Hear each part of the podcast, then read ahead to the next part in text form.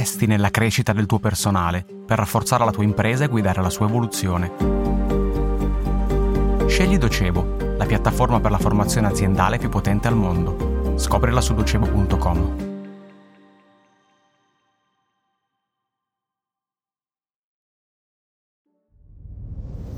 Salve, professor Vulcan.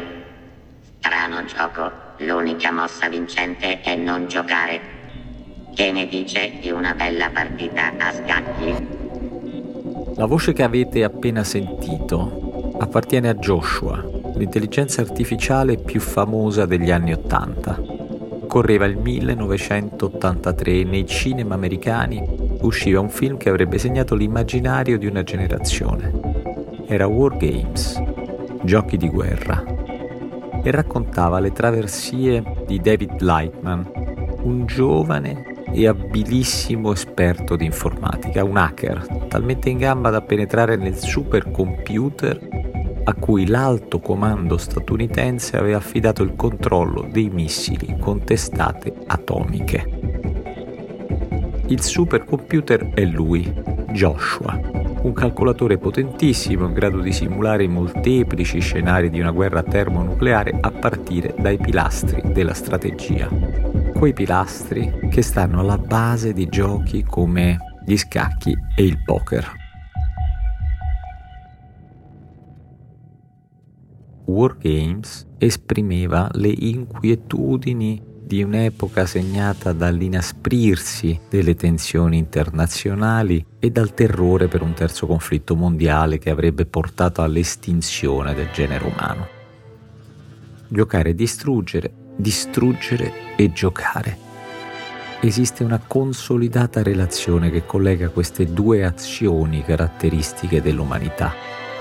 A Los Alamos, ai tempi del progetto Manhattan, gli scienziati che sviluppavano il programma atomico americano erano anche degli accaniti giocatori di scacchi e di Go. Viene dalla Cina il Go ed è una specie di dama ma molto più complessa, a regole semplici eppure da dipendenza. Con i giochi a volte succede.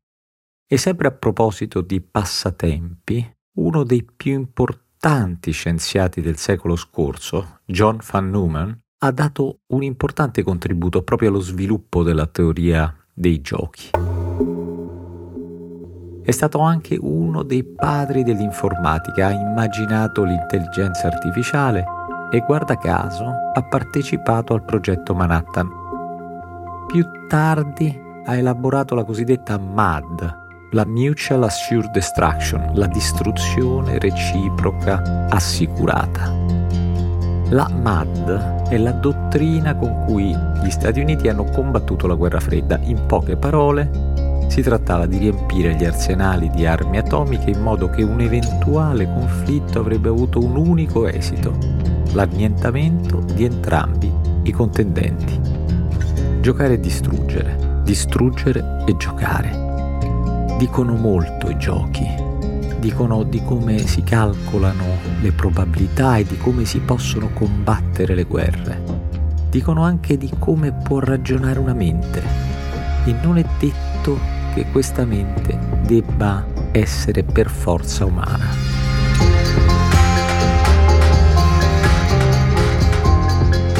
Sono Guido Brera e questo è Black Box, la scatola nera della finanza un podcast prodotto da Cora Media e sponsorizzato da Docebo.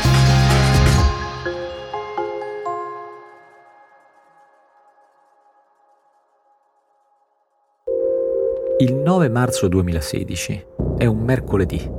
Al sesto piano dell'Hotel Four Seasons di Seoul, più di 200 spettatori assistono a una sfida destinata a diventare leggenda tra Giappone, Cina e Corea del Sud a seguire l'evento ci sono circa 60 milioni di persone. Il campo di battaglia è una griglia di 19 linee per 19. Il campo di battaglia è la scacchiera del Go. Nel Go vince chi circonda le pietre avversarie e conquista più territorio possibile. È bene dirlo subito, questo gioco non c'entra nulla con gli scacchi. Basti pensare che in una partita di scacchi ci sono una ventina di possibilità per ogni singola mossa, nel Go ce ne sono più di 200. Dal punto di vista matematico, il confronto tra i due giochi è netto. Dopo le prime due mosse negli scacchi si danno circa 400 combinazioni possibili. Nel Go invece sono più o meno 130.000 e così via verso cifre inconcepibili perfino per un supercomputer come il Joshua di Wargames. Facciamo un altro esempio. Se si considerassero tutte le partite possibili di Go, anche quelle insensate perché giocate non con l'obiettivo di vincere, verrebbe fuori un numero impossibile da scrivere in forma decimale, perché questo numero è più grande delle molecole che compongono l'universo il 9 marzo 2016 a Seoul si confrontano due contendenti d'eccezione. Il primo è un coreano, si chiama Lee Sedol. È un maestro di Go nono dan ed è considerato il miglior giocatore della sua generazione. Dall'altra parte della scacchiera non c'è un essere umano, o meglio, c'è una persona che occupa una sedia e che ha il compito di collocare le pietre sulla griglia del gioco, ma non sta giocando davvero, si limita a guardare un monitor e a piazzare le pietre in realtà non è nemmeno un giocatore di Go e nella vita fa altro, si occupa di programmazione per DeepMind, una società di informatica. Però c'è un motivo per cui se ne sta lì. Perché l'avversario di Lisedol è un computer, dentro cui gira, o forse bisognerebbe dire pensa, un'intelligenza artificiale, si chiama AlphaGo ed è la creazione di Demis Hassabis, un programmatore autodidatta con la passione per i giochi. Uno che dopo la laurea a Cambridge comincia a nutrire una vera e propria ossessione per gli scritti di John Van Neumann sull'intelligenza artificiale. La svolta arriva nel 2010 quando Assabis fonda DeepMind con l'obiettivo di sviluppare macchine pensanti. Passa qualche tempo ed ecco che si fanno avanti i finanziatori che contano. Prima Peter Thiel, il cofondatore di PayPal che aveva investito su un'altra startup destinata a far parlare di sé, Facebook. Poi Elon Musk di Tesla e Jan Tallinn di Skype. A questo punto realtà e finzione cominciano a confondersi. E come nel film War Games, all'intelligenza artificiale di Assabis viene assegnato un particolare campo di occupazione, i giochi, ovviamente e tra tutti i giochi viene scelto quello più complesso e creativo, il Go ovviamente. Del resto lo aveva scritto anche von Neumann, perché una macchina comincia a pensare in modo simile a un essere umano deve giocare come un bambino. Insomma, gioco dunque sono. Dal 9 al 15 marzo del 2016 a Seoul, Lise Doll e AlphaGo si affrontano 5 volte. L'esito del confronto ha dell'incredibile. La macchina infatti vincerà ben quattro partite dando prova di un ingegno, di un'audacia e di un talento sconcertanti al punto da rivoluzionare la stessa percezione del Go. Ma la sconfitta di Lise Doll assume presto un significato che esula dalla scacchiera. Sembra che essere sconfitto sia stato il genere umano. E se in futuro lo scontro tra intelligenza artificiale e Homo sapiens fosse di un'altra natura? Da quei giorni di fine inverno del 2016 la specie è andata evolvendosi. Due anni dopo, infatti, DeepMind rilascia Alpha Zero, un'intelligenza generativa molto più potente di AlphaGo, capace di prescindere dall'esperienza umana e di autoapprendere nuovi giochi in un tempo brevissimo individuando le migliori soluzioni per vincere.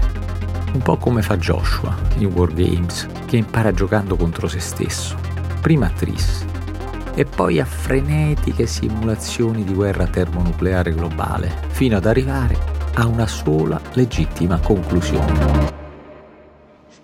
Gioco, l'unica mossa vincente è non giocare. Ma non siamo certi che andrà così e non possiamo essere sicuri che le macchine pensanti del futuro siano tutte come Joshua o che il loro impiego non finisca per rappresentare un pericolo definitivo. Il dibattito sull'intelligenza artificiale è segnato dalla questione del cosiddetto rischio esistenziale, cioè da dubbi e paure che il genere umano nutre rispetto a un'invenzione in grado di sfuggire al nostro controllo, o ancora peggio, in grado di rivolgersi contro i suoi creatori e annientarli. Oppure potrebbero essere gli uomini stessi a farne un uso improprio. L'Homo sapiens si ritrova ancora una volta a fronteggiare le minacce derivanti da un brusco salto di paradigma tecnologico. A differenza della guerra fredda, però, nei rapporti tra umanità e intelligenza artificiale non varrebbe la dottrina della distruzione reciproca assicurata e il principio del contenimento. Il nucleare era una tecnologia fortemente centralizzata, finanziata con grandissimi investimenti pubblici e regolata a livello internazionale da una logica di deterrenza e rappresaglia. L'intelligenza artificiale nasce controllata da pochi soggetti della Silicon Valley, ma finisce per disperdersi in migliaia di rivoli e in molteplici impieghi potenzialmente rovinosi. E così non è possibile contenerla a meno di non immaginare una società della sorveglianza pervasiva e permanente. Il gioco si fa duro, il futuro è oggi e a volte la peggiore delle distopie può coincidere con la realtà.